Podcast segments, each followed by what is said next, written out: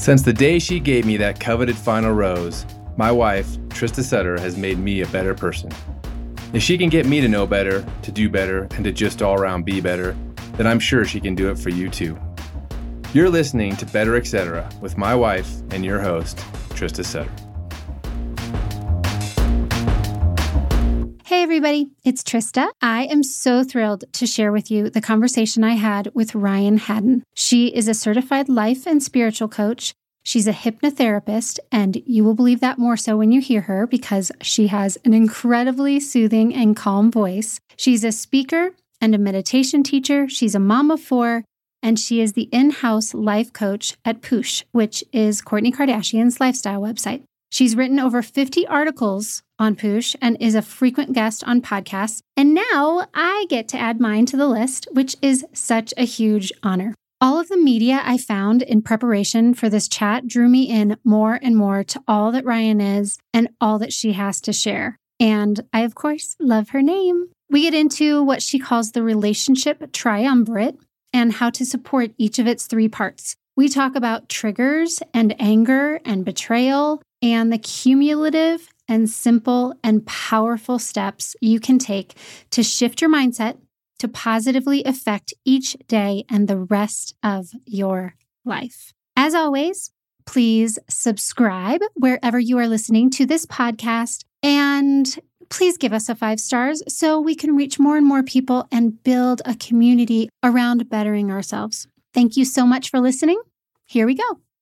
Welcome, Ryan Haddon. Thank you so much. Thanks for having me. It's great to be here. It's great to have you. And I have to say, listening to any podcasts or interviews that you've done in in my prep work, you have such an amazingly calm voice. I'm just drawn to it and I'm thinking, okay, I need to take some tips from Ryan on how to Thank you. calm my voice and it's just so soothing. So Thank you. Thank you. I'm sure it comes here. in handy. I'm a hypnotherapist, so Yeah. voice is the tool, right? And meditation. So I think I'm in the right field. Thank I, you. I would say so, 100%. Thank okay, you. so before we get into your, because I like to start with how people got started in mm. their chosen fields or their area of expertise. But before we get into your story and background, I'm wondering if you could explain the difference between life coaches and traditional, like Western medicine therapy. You know, I've had a lot of guests on here who are life coaches, and I swear that every single one of them talks about the benefits of therapy. And Mhm. so uh, my mind is, you know, in looking at your bio and knowing that you've been a life coach for so long. How long has it been? 16 years? It was more in counseling before and then life coaching probably in the last five. Yeah. Got it. So can you talk to me about the difference and what the benefits are to both? Well, therapy is incredible because you you really go into the past, you figure out childhood issues that might be taking place in your present time. There's there's no replacement for that. Mhm. That's very special and unique. And so if you're finding that you're bumping up against, you know, traumas from childhood or unworked relationships from your past that are sort of tripping you up in your present, absolutely go to a therapist. And how a life coach comes in is really about designing your life where you're at now. What's Mhm. getting in the way moving forward? Where do you want to go? And then sort of shortening that distance between the version of you that's here and the version that's in the future that you know you want to call in. And you might be not quite knowing how to do that. It could be in a relationship and it could be in purpose, it could be in work, it could be in abundance. it could be a lot of different pockets of knowing there's something, there's another way to develop. And that's where a life coach comes in. Yeah, it's helping you come to your own answers, helping you figure out, clearing away the noise between those voices of self-doubt and really aligning you to your highest your highest version of yourself. Great. That was a great answer and clears it up for me. You know, I had a minor in psychology, so I knew a little bit about Mm. therapy and I'm I have I'm just drawn to life coaches for some reason. I think that you all have such great wisdom and are as I mentioned so calming and I don't know, I just feel like I'm drawn to life coaches, so I've just always I wanted to get some clarification on that moving Mm. forward. So thank you.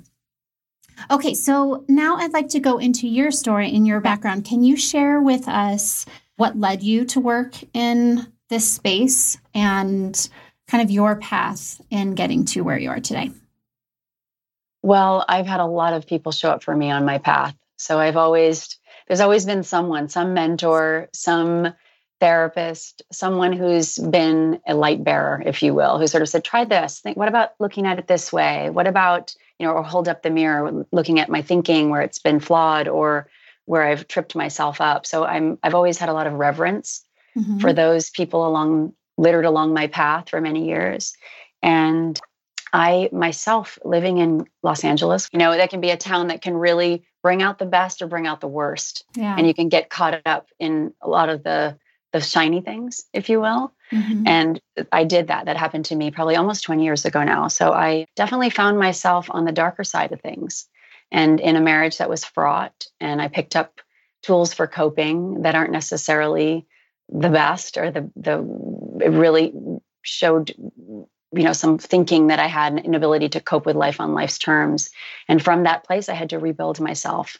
And i found a way of managing my life. I found a way of working with therapists. I found a hypnotherapist so i'm a big believer in the subconscious and working with that.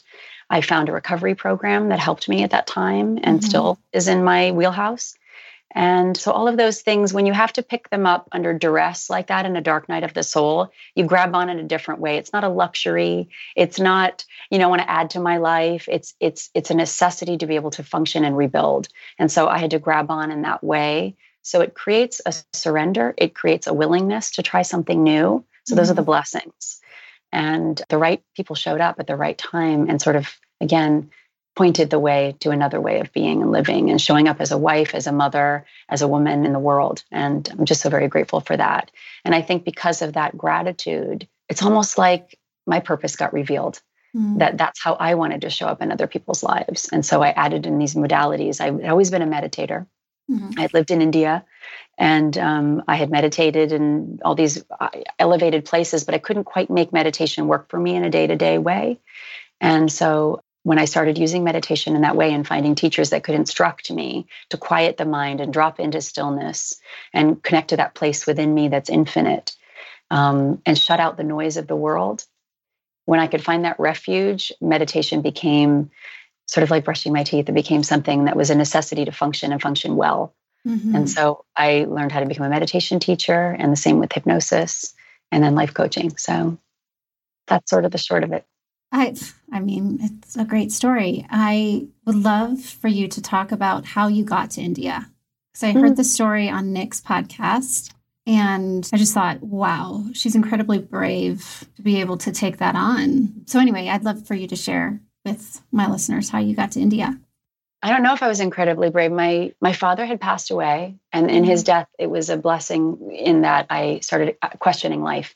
What are we here? What are we doing? Everyone has that moment in their story where you just have an awakening, if you will. Mm-hmm. Like, what is mm-hmm. this all about? And so I was at the tender age of 15 and 16. And then at 17, a meditation teacher came on the screen. I think when you have a call out to the, to the universe or to something greater or powers beyond our understanding, an answer rolls out. And so it came in the form of this meditation teacher.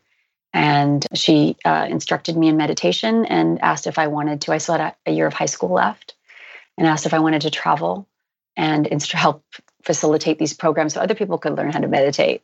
Mm-hmm. And so we sort of traveled the world, and our home base was in India. And I finished my uh, GED in India, and I then subsequently took my SATs there as well. So I was there for a few years, and then headed back to the world after that. Yeah, wow, that's incredible. I mean, I've always been a lover of travel, so oh yeah, India is India is incredible. It really is such a it's an assault on the senses india mm. when you when you mm. first touch down it's just the noises and the smells and the sights and the it's incredibly rich oh i want to get there so bad i mean i really want to get anywhere at this point yeah that was everybody i would love to get to india it just yeah it's worth worth visiting oh so amazing okay so i found this quote on one of your articles with Poosh, and it says, uh, Relationships are what endure and they have the capacity to hold us steady when the boat of life rocks around us. Oh, I just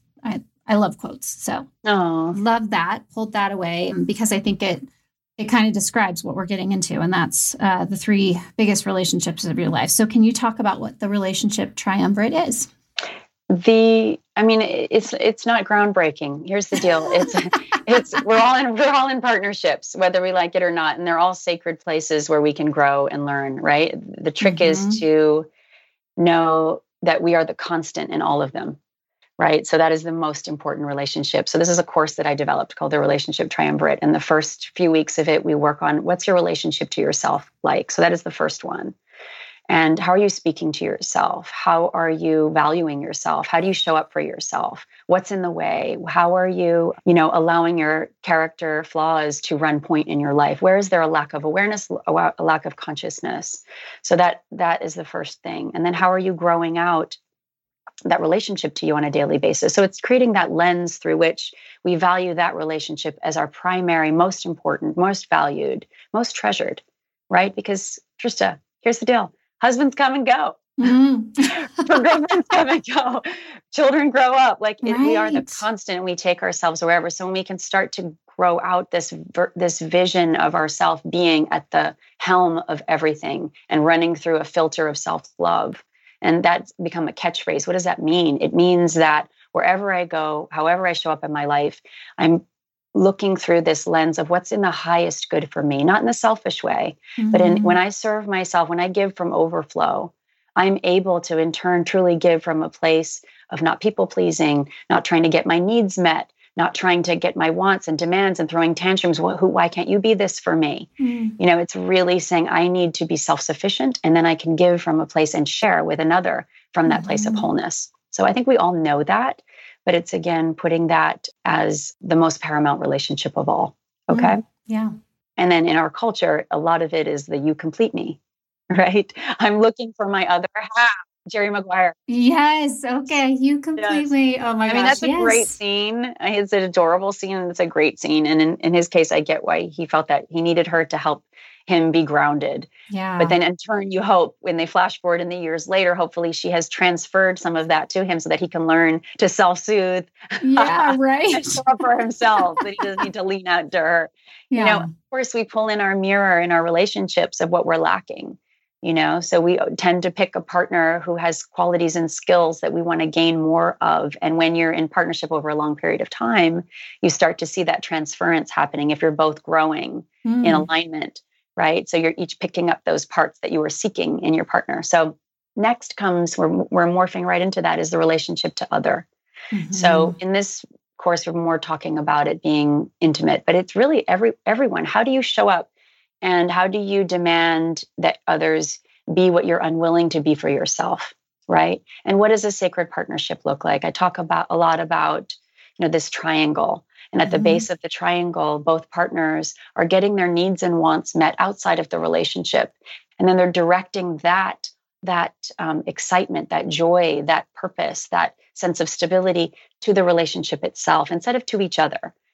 You know, yeah. And so it's this idea that that's going upwards. Of course, it's up. So we're pointing to something greater, right? We're pointing this upward idea of elevation that we're bringing our best selves to the relationship.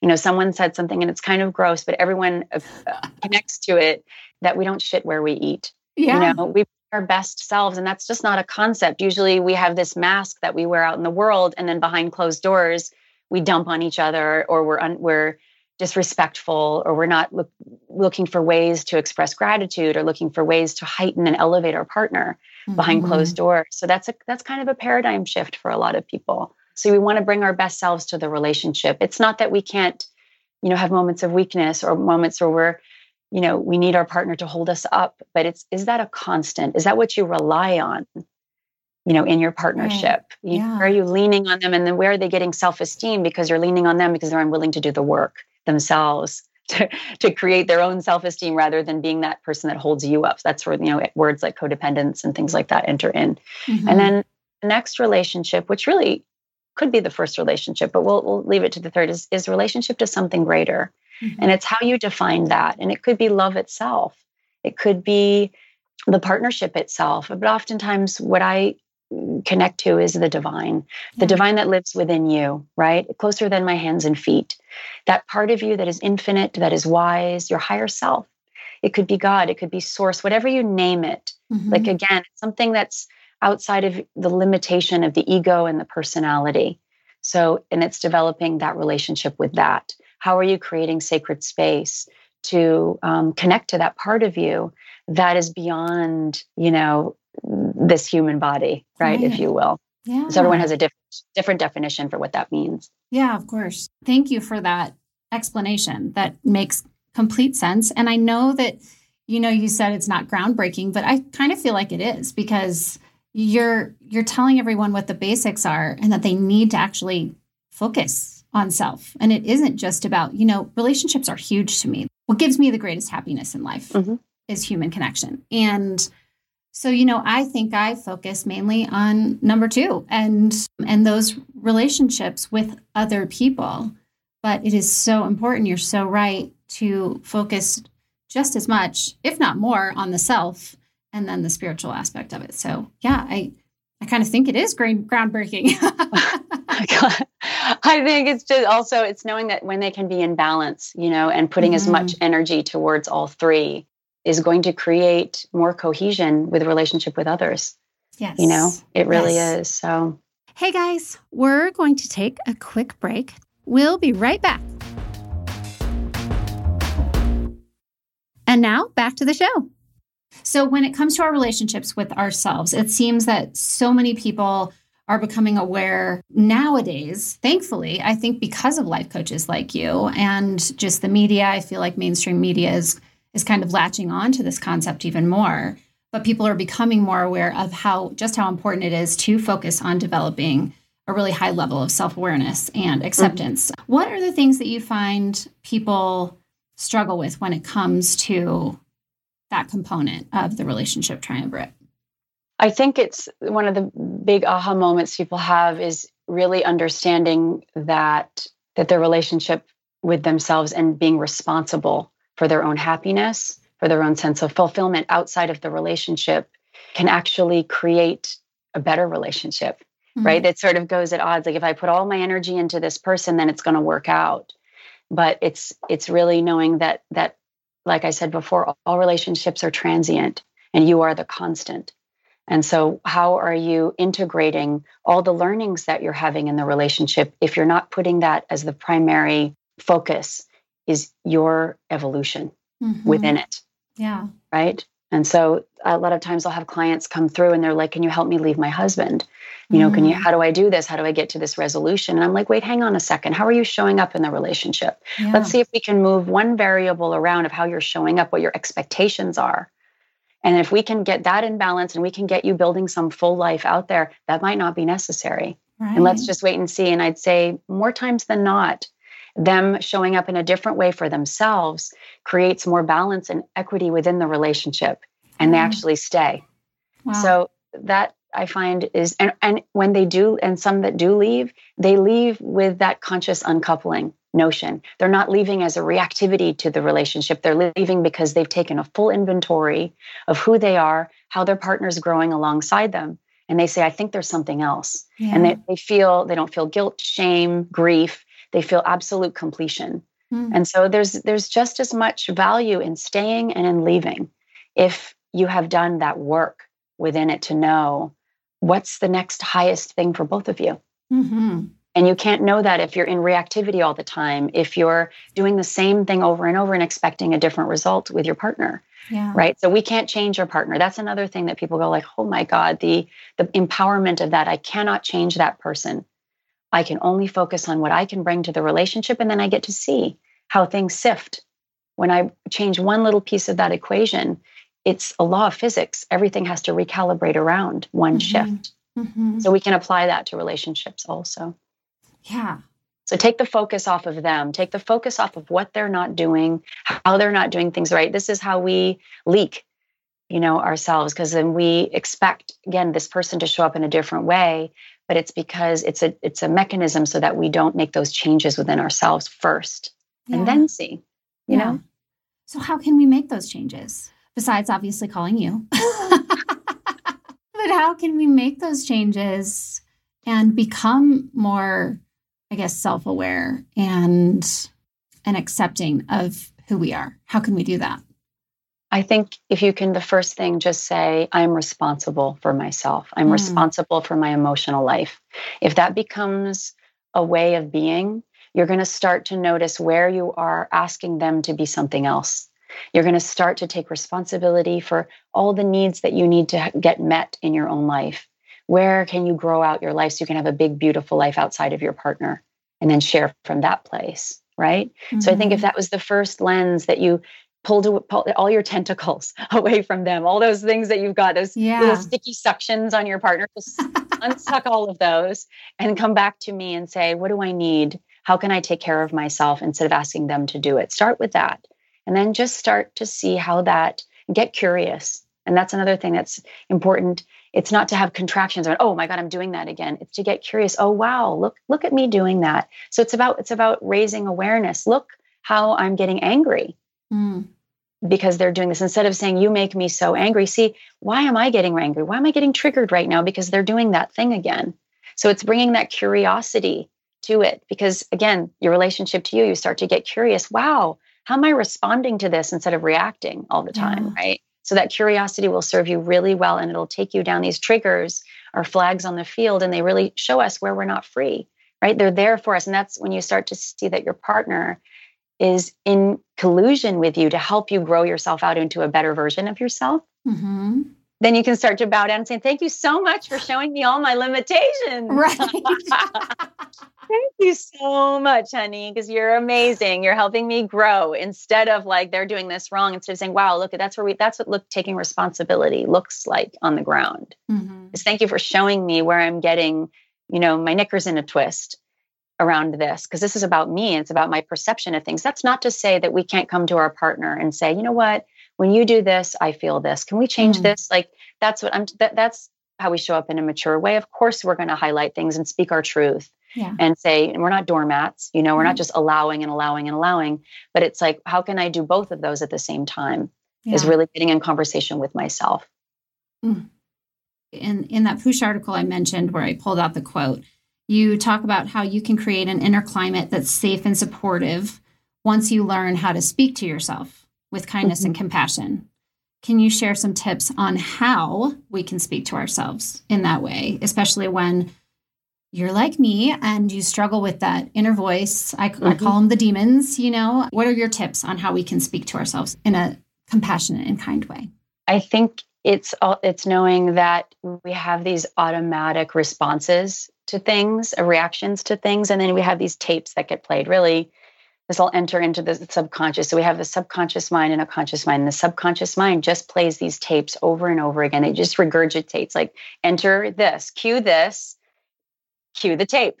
You know, I'm not enough. It's usually I'm not enough. Pretty yes. much everything can be boiled down to I'm not enough. Yes. So we'll find different ways of saying that but it's it, i'm not worthy. It's like all those things or here i do this again i always do this i always so it's the first thing would be awareness of what that voice that tape is that recurring you know spend two weeks take give yourself two weeks of consciously just observing again that curiosity. Mm-hmm. observing what do i say when i when i make a mistake? What happens when i have a disappointment? Do i turn that lens on myself?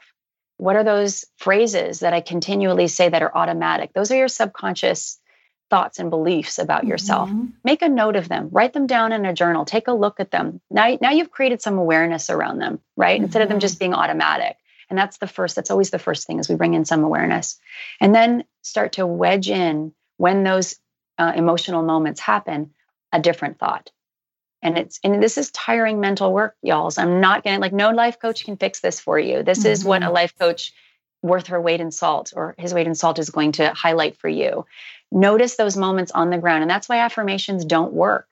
Because if you're just saying them in the morning, I am great, life is good, things are great, you know, abundance flows, it, it doesn't, it works on the ground in the moment when you're under duress and the subconscious opens the floodgates. Mm-hmm. It's in those moments that you can, if you've already raised awareness, you're going to know, oh, there's this is going to get flagged for me every time someone criticizes me every time i make a mistake every time someone doesn't do what i want them to do these phrases are going to pop up. I'm not lovable.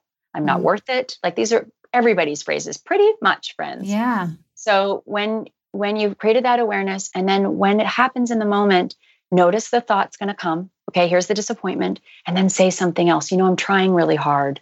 mm. or this is going to work itself out. I'm always taken care of. And then enter in relationship to something greater. God's got a plan for me. Mm. Right? Mm-hmm. He didn't I didn't bring me this far to drop me. Right. You know, the universe is loving and benevolent. It's whatever those phrases. I'm saying these things. See, those phrases for me have alchemical shifts. And when I say them, my body just absolutely relaxes and remembers. Everything always works it works out. Yeah. Right? Yeah. You know, I'm looking out for myself. I'm loving myself in this moment. Like that, those, those are those moments and those phrases now that you know when your triggers are and you know what those old phrases are that give you the same result over and over and over again of lack.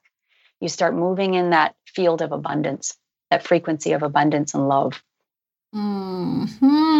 Oh, I so need this advice, especially with all that's going on in the world and COVID. And yes. I mean, yes. luckily, we my kids are 11 and 13, and they get to actually go to school. So mm. you know, I have a lot more me time and can get the things done that I need to get done without having to worry that I need to be giving them what they need, you know, in yes, their day. Yes. So it helps a lot. But yeah, it's a crazy world we're living in. So I think this is so important. Just being curious and writing things down of, of your triggers and how you get triggered and when you get triggered and changing the brain chemistry by use and your subconscious by using or by thinking about those new words. Mm-hmm. Figure out what those new phrases are that give you relief. Yeah, and give you grace. Yes. I think that grace is so important, especially for moms out there, to just give yourself some grace because you said it. You said, one of the things that you could help yourself with is saying i i'm trying my best you know i'm trying i'm doing what i can do in this moment so i think that a lot of times we as moms or just as humans we don't give ourselves enough grace that we are human mm-hmm. and we're going to make mistakes and we're going to get triggered by whatever has happened in our past or our mm-hmm. values mm-hmm. or you know all of that so just reminding yourself that you're human and it's okay and it's going to be That's okay. Right. Yeah. and so a great. really great one I find for the perfectionist oh, intolerance is me, me, um, me. See, that's worked really well for you in certain areas. Like it's not a bad thing because it's worked. It's made you, you know, thorough. And it's so it's looking at it that way. It's not a character flaw. That's the flip side is when it gets has like an aberration of it. So the thing that you would say as an antidote to that, almost like a prescription, is I love and accept myself completely as I am right now. Mm. Let that be a mantra. I love and accept myself completely as I am right now. And it's like your whole body goes, Yes, I do. I oh. do exercise myself. no, but what I want to do, and like I'm getting teary. It's so powerful. It's so powerful. Just one little phrase like that can completely change your day. And it will change the quality of your life. Yes. That's the thing. It's cumulative. If you keep doing that, you shift the neural pathways of your brain that want to go negative, mm-hmm. that repeat those old phrases. The subconscious dumps those things. If you do this over and over, that becomes your new reality. And I'm telling you, it starts with your thinking. And then your life around you shifts and calibrates in accordance to this belief system you have about yourself. This is what growing your self esteem looks like. You know what I mean? yeah, it's, for sure. It's, it's moving into tolerance, it's moving into self love, it's moving into acceptance of things as they are. Mm. It's ceasing fighting reality. And we waste so much time. Like it should be this way, it should be that way. Why mm. can't they do like this is but that's why we're wasting time because we're unwilling to take responsibility for things for ourselves and our ability to meet the world where it's at. Mm-hmm. You know, there's this great phrase called radical acceptance. Mm. And a lot of times we rail against reality. It shouldn't be like this. Like I said before, that whole com- inner conversation. And instead, we can say, It is this way. I accept it as it is right now. It will change because this is the nature of things. Mm-hmm. But for right now, how can I adapt to what is so that I can move into a space of a different frequency? Mm. We're going to take a quick break. We'll be right back. And now back to the conversation. So, how does hypnosis play into that? I know you're you're a hypnotherapist. How do you use hypnosis to help people with these voices and these struggles? Because I think we have upwards of 30,000 thoughts a day. It's mm-hmm. really hard to get a handle on all the subconscious, you know, phrasing. We have I gave you some exercises to do and people that can work on on their own, but it is helpful to go into with a hypnotherapist there's other ways to do it it's not it's not the only way it's one modality where we laser in together what is what is how does your subconscious trip you up and then i a hypnotherapist will put you through a um, an induction. We'll put you mm-hmm. into this space. It feels like meditation, like a guided meditation into this theta brainwave state. That's very relaxing. And then from there, upload new ideas around love, abundance, wherever you're finding yourself constantly, you know, bumping up against a wall. Mm-hmm. So it's like, it feels like a guided meditation with your words what you want your life to look and feel like going forward. So it feels just like this little buoy that supports you underneath. And all of a sudden in your life, you'll start noticing, wow, I'm really not as reactive as I once was. Wow, I really, I'm really okay with how the things are unfolding right now. It's very subtle and sometimes not because it works great for phobias and addictions and all kinds mm, of things. Mm-hmm. But I really love it for trying to shift mindset. I want to do it right now. I'm like, yes, sign me up. Um, we can, we can. Absolutely. okay, so I'd like to touch on the triggers aspect and how you can maintain that intercom when you're triggered from either internal or external triggers. Can you share some of the techniques that that people can use in dealing with the stress and anxiety that we get from triggers? Okay. I don't think we can control triggers. I think it's it's fair to say that this is like one more thing that we think we can jimmy out of, you know, like I'll just you know, make it make, flatten that trigger. You know, I, I don't mm-hmm. think we can. I think we can work with our triggers and I think we can look at them as friends. That's another paradigm shift that I said before. They're flags on the field. They're really trying to point to places where we still have growth that has to happen. So if we can start to shift that paradigm of like, oh, these wretched triggers instead of no, they're they're pointing to places where we're not healed, mm. right? So we're like, mm-hmm. hey, old friend, come on in, pull up a chair. What have you got to say? You know? right. Welcome so it's them. yes, to welcome them and to assume that they're there to help us evolve, right? So if that becomes the new lens through which we're viewing a trigger, then when one happens, we can start breathing and getting in touch with it. Instead of thinking that the solution is in reacting to it, we can start to bring this peace around it like, oh, okay, what's going on for me? What's mm-hmm. happening? What does this feel like? How does this, how come this is so familiar? And you can maybe trace it back to where this might have began, or some part from your childhood, or some part, some voice, some part that's intolerant of what's going on. And if it's anger, maybe it's because you don't have places where you can express your anger. You know, so it's not trying to make it different than what it is. It's moving into acceptance that it's here and how can I align with it. Mm-hmm. So, one of the ways, there's lots of tools to do that. One of the ways I love is um, emotional freedom technique. Tapping is a really great way to do mm. it. And it's, you know, tapping is melding Chinese acupressure. And so you're touching on certain points in your body, there's nine points, and then you're repeating the phrases of what you're feeling. Mm. So I'm really angry right now. God, why does this person keep doing that? Every time they do that, I just want to lose my shit. Like, you know, so you're just, you, you're telling the truth. Mm-hmm. And I mm-hmm. love that for women because we're not supposed to be angry. Beep, beep. I'm doing right. air quotes for yes. those that are listening. I'm doing air quotes right now. We we're absolutely allowed to have our anger. There's a place for it. But we want it to be constructive and we don't want to turn it onto ourselves, which is what we often do. And it shows up in different parts of our lives. And then, you know, we, there's then people call us or like raging bitch, all kinds of things yes. that are just making it not acceptable. It's absolutely acceptable. It has a place. It's an emotion like all others. And I love how tapping can help us own it. It's one mm. way write, write all that anger, get it out. Sometimes I write, I have my clients write out to exhaustion, just like mm. rah, just all of it. Don't censor it. Don't be spiritual. Don't be, don't do a spiritual bypass. Like I yeah. should feel this way. It should look like this. Nice girls do this. Spiritual women do that. Like we have to feel the whole range of everything, but we have to have places to do it. Mm. So I'm a big proponent for when you feel a trigger, I used exam- an example of anger, but when you when you feel the trigger, just let it be, observe it, but know that it's not about something out there necessarily that needs to get brought into focus, but it's about something that's going on for you. And so we want to deep dive into that. Mm-hmm. Once it teaches you its lesson, yeah. once it, you, you're willing to look at it and sit with it and be with it, it goes away. The trigger goes away. Oh, I so want that. You know, it's interesting that you said sometimes we don't have a place to express our anger. Mm-hmm. And you're right. Like just thinking about my life and a lot of my friends' lives, you know, you have to be on all the time. You have to be this proper mom. You have you can't show your anger in your relationships. You know, uh, my parents are divorced. They were divorced when I was in fifth grade, and I always worry. that if I get mm-hmm. angry or we fight or whatever, that we're going to get divorced just because that's my that's my trigger. That's my right. oh no.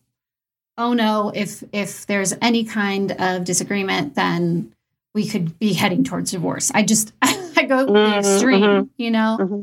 And so often I have realized that maybe and and you saying that we don't have a place for our anger and to express it, I oftentimes have a lot of road rage. And I mm. have it when no one else is in the car. Right. So I feel like that is my way, that's my place of expressing my anger because I get so frustrated with the drivers who are going too slow or the drivers who are don't know how to go in a roundabout or whatever. And so I just let it out in the car and scream or whatever at someone who hopefully I don't, hopefully they don't see me screaming at them. So is there a way to find like a, I know the tapping. I, I love, I love that, that that is actually something that can help us like a physical thing that we can do. But is there, is there somewhere better that I should be expressing my anger? Or, you know, is there a place do you recommend besides and you said the writing too like maybe i should try that?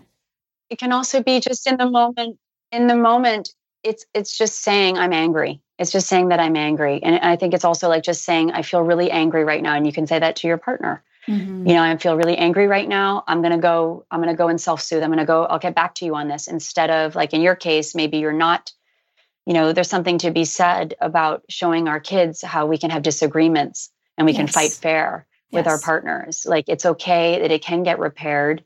And, you know, obviously we want to keep it respectful and yeah. that's, you know, part of the, that part of it. But I think it's okay to voices to get a little elevated. It's okay. Like obviously you have some trauma around that from your childhood. So that makes sense that you're going to proceed with caution mm-hmm. going forward. And you want to insulate your children from going through what you went through. And sometimes we overcorrect right? I'm not saying that's what you're doing. I'm just saying sometimes yeah. I know I have. You know, I've had two sets of children from two different marriages. And so I'm doing things largely differently. I have teen, grown kids and then I have toddlers still almost, mm-hmm. and she's six. So it's like I'm doing things differently, right? And I'm sure I'm overcorrecting from what I've done. It's just the nature of us trying to make it right. Yeah. I think if you can find ways to acknowledge your anger in the moment instead of brushing over it, instead of being fearful of what was in the past that is not true for this now moment, you and your husband are bound together in this now moment. You choose each other. It's real and true, but you're going to, with eyes wide open, you're going to have disagreements. You're not going to see things the same way and you're going to get triggered. And like your childhood's going to come up for healing. Yeah. So I think knowing that part of things, and that that's a fair equation of what of what long-term love looks like. Yes. You know, versus the flush of new togetherness. Like you know, I'm going to show you my stuff, you're going to show me yours, and we're going to work on each other. That's truly what a partnership looks like. And it's going to get messy. But I promise you, I'm going to keep showing up with devotion to myself and with devotion to you. And mm-hmm. I'm going to hold up the mirror as lovingly as I possibly can. But I'm going to get triggered and I'm going to get activated, and I accept that. So I think that's the part where when that happens or there's that anger is to say it to acknowledge it you know this is making me really angry mm-hmm. and then see what feels good like I also tell people to go and go yell in the pillow, get it out of your body, mm-hmm. get that feeling out of your body. You know, there's um, in, when you go into rehabs or different places where they unpack childhood trauma, they have this thing called the bataka. You know, it's like a something a baton of sorts, and you would bang your pillow with it. So you go into your meditation room, you go into your space and just bang your pillow and just keep saying, "I'm so angry. I'm so angry." You don't always have to know why. You don't mm-hmm. always have to know. Mm-hmm. Just feel the energy move through your body it's it's it's a creative energy. It doesn't have to be a destructive energy. And it can allow when you let it move through you can you can create space for other things. But the problem is is that we push it down push it down push it down. It's the part of us that we disown and it goes into the shadow. And it's the part of us that we disown and then we wear a mask. I'm so happy yeah. And i'm so peaceful and i'm so and you see a lot of people in the spiritual world have that. Like, no, I'm everything. I own all parts of myself. This is the way through. It's not in denying my anger, my um, arrogance, my all those, you know, my entitlement, all these parts that we don't want the world to see. We have to take off these friggin' masks mm-hmm. that we mm-hmm. wear. What a yes. good mom looks like and what a spiritual person looks like and a good wife. These are just these keep us bound in chains and accept all of our parts and then assimilate them, notice them, oh, look at me being entitled. I really, wow, okay. You know? Yeah. Like I think that's the friendship piece that comes in with ourselves, you know? Mm-hmm. Treat yourself like you do your friends. That's so yeah. That's so wise. You friend. You're sitting there, you're like, oh honey, there's your thing again. It's showing up again. It's okay. right? Because you don't you don't fall, you know her. You accept her as she is. Yes. And you know this is gonna trigger her thing. She's gonna get activated when her husband says that. And you're like, oh my God, of course you are. It's okay. Yes. You know, you, just hold space for her. Oh yes. Now I want to picture my my friend Erin's uh, word is the fearful friend. Now I want it to be the like faithful friend, and oh, you know that. have like the fearful friend and the faithful friend, like the angel and the demon, you know, on your shoulder. I want the faithful friend to be in my in my ear saying, Oh, honey, just like you were saying, I want to channel you whenever I'm having an issue with anything my kids, my parents, my husband. I'm just going to channel you and use all of these great, great tips. Thank you so much. And the fearful friend, the fear is just, it's not, an, it's not hate. The opposite of fear isn't hate, it's, it's love. Mm-hmm. Because fear is not knowing that you're loved, that it's going to be okay, right? That you're safe. Yeah. So it's like if you can curate that voice that can deliver that for you, then the fearful friend kind of just ha- can go away. There's no more use for that. Yes. Right? So Yes. it's just remembering the antidote to fear is love. Oh, yes, it is. Hallelujah. For those who have been betrayed, who are listening, Mhm. and that and that includes me. I I was cheated on by a boyfriend. I mean, I I saw actually proof of his betrayal and I believed him, which I think makes the betrayal even harder because I didn't trust my gut. And mm. so anyway, I've been betrayed and so I would love to know that. It, you know, it can be extremely hard to trust for people who have been betrayed. So I'd love for you to talk about how we can trust others if we've been betrayed. What kind of steps can we take in order to cancel out that betrayal and reach fulfilling relationships with others? I don't know that we can cancel out any part of our history, but we can fold it in, right? Mm. And I think for those of us adventurous souls that have ventured into relationships where the partner has done that, I think we always have the opportunity to to either close down and pull away from love and hold something and not show up fully. We have that choice. Or we can say, yes, this happens. And I'm choosing to do it again and have absolute faith that I'll be taken care of in some way. And the truth is, is that there are no guarantees. You can be in a relationship long term and you fall out of love. And you know, it's just there. There's nothing. You can be married, and it's just we don't only evol- we don't all evolve at the same rates of growth. And that's just that. It's a chance. Everyone takes a chance when you open your heart. Mhm. And the alternative to not doing that is not living a life well lived, right? Is not fully Right. inhabiting the heart space. And that's that's pain. That's that's that's a choice. So I think it's knowing that everyone has this in part of their their story, some version of that. And that we are absolutely responsible for how we show up in our lives despite that betrayal yes. and that's on us. So do the healing, sit with it, give yourself proper time to be fully in that betrayal, to be fully to all the stages of grief around that, of disbelief, of trust that's breached, and not putting a spiritual blanket over it. Or I'm just going to love again. It's all going to work out. No, you be fully in it and allow it to be there, and then take steps going forward to maybe trust your instinct in a different way. Like, what are the takeaways from that? It doesn't put a whole blanket over all love. Not everybody shows up that way, Right. but take the learnings and then show up with your full self the next time around if you can. And then notice where you're holding back. Notice where you're not showing up fully. Notice where you're talk, telling a narrative under the surface of things, right? Notice how you're Mhm. trying to safeguard the heart. It can't be done. You can't love and fully experience love when you're still holding the heart hostage, in a sense. Mhm. So that's where we are fully responsible for how we show up next. Yes. Yeah, hopefully that that helps with people out there who are who are because I think And right now, especially with being isolated and quarantined and I've heard of a lot of relationships that are not working out. Mhm. Actually, a couple divorces in Bachelor Nation, which is, you know, where I come from, kind of shocking. So I know that this is a hard time for everybody. And and if you've been betrayed in the past, I feel like it makes it even harder. There definitely lots of compassion for yourself. I think that's important, and that's to sustain that is is difficult. It's difficult, but it's not insurmountable, and you're worth it. And it's about your capacity to love, and that if you don't express that, you won't truly know happiness again. Yeah. Right. So, and that there are no guarantees ever. And we're all under some false illusions if we think that there are, because there's not. Right. There are not for no, sure. we love for as long as we can love the person that we're with. We keep choosing each other on a daily basis. Yes. Beyond that, there's no contracts. There's no, it's what, because you're, I think that's just this understanding that it is organic. Mm-hmm. You know, it is organic and people make choices all the time. But in this mo- now moment, you're choosing each other. And that's a beautiful thing. Through beautiful the thick and the thin, through yes. the hard and the easy, it's it's walking, it's having your all your understanding of that.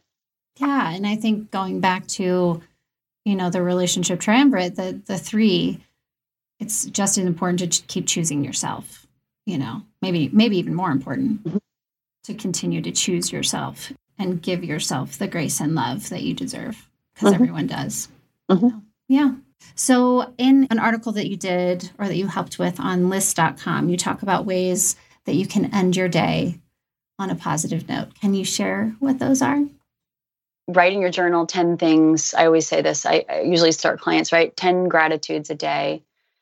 And mm do a journal for a long period of time because it's fascinating to do it and see and not repeat yourself.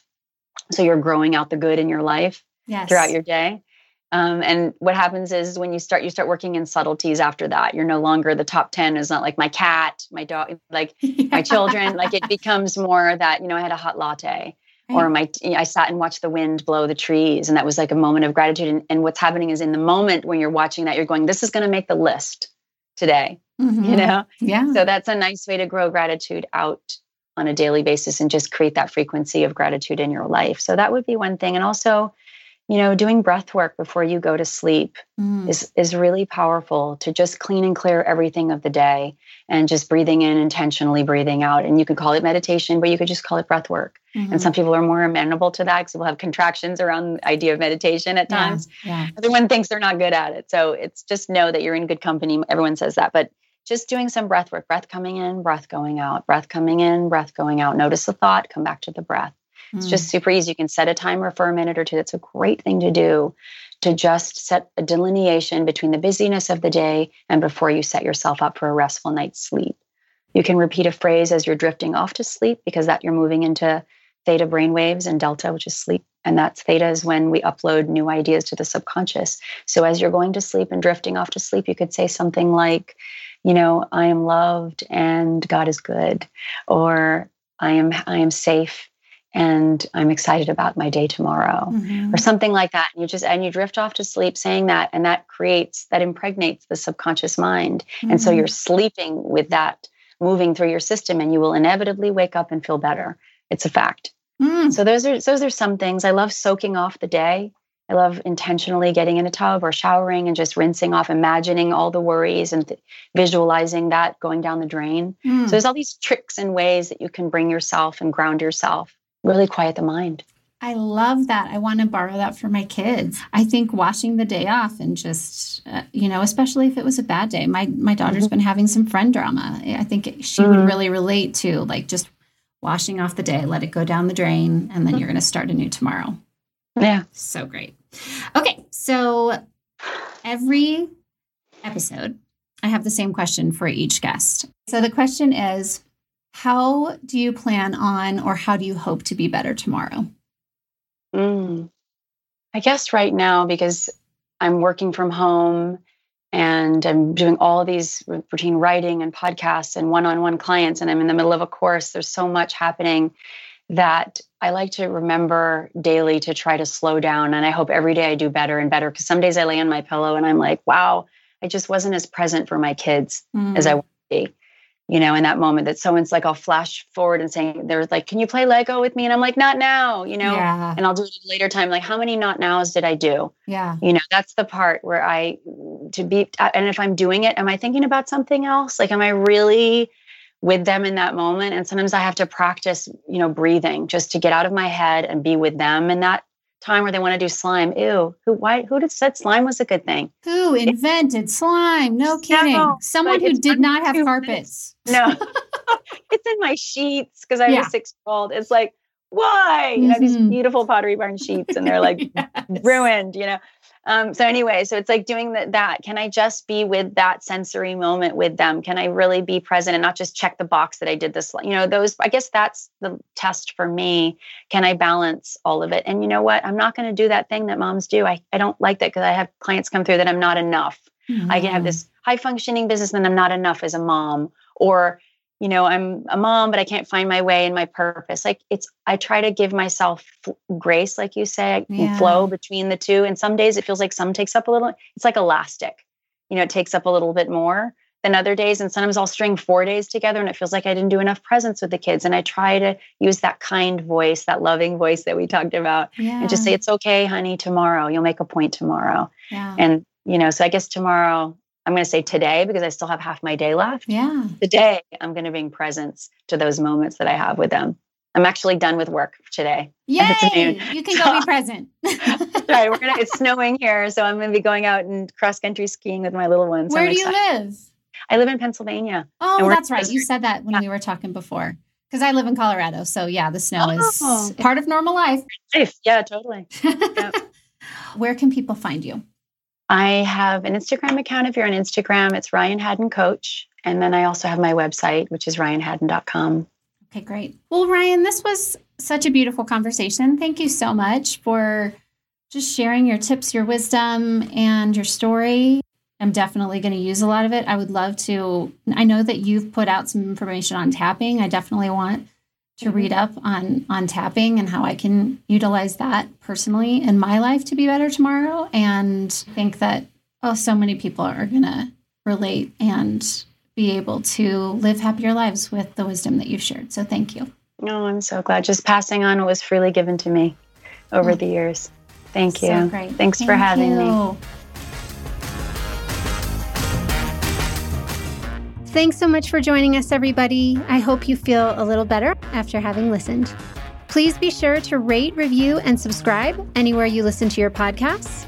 If you're enjoying our show, please send it to a friend and put a little better into their lives. Also, if you would like to find me, you can go to Instagram at Trista Sutter or Facebook at Trista Sutter fan page. Thanks, everybody, and have a great day.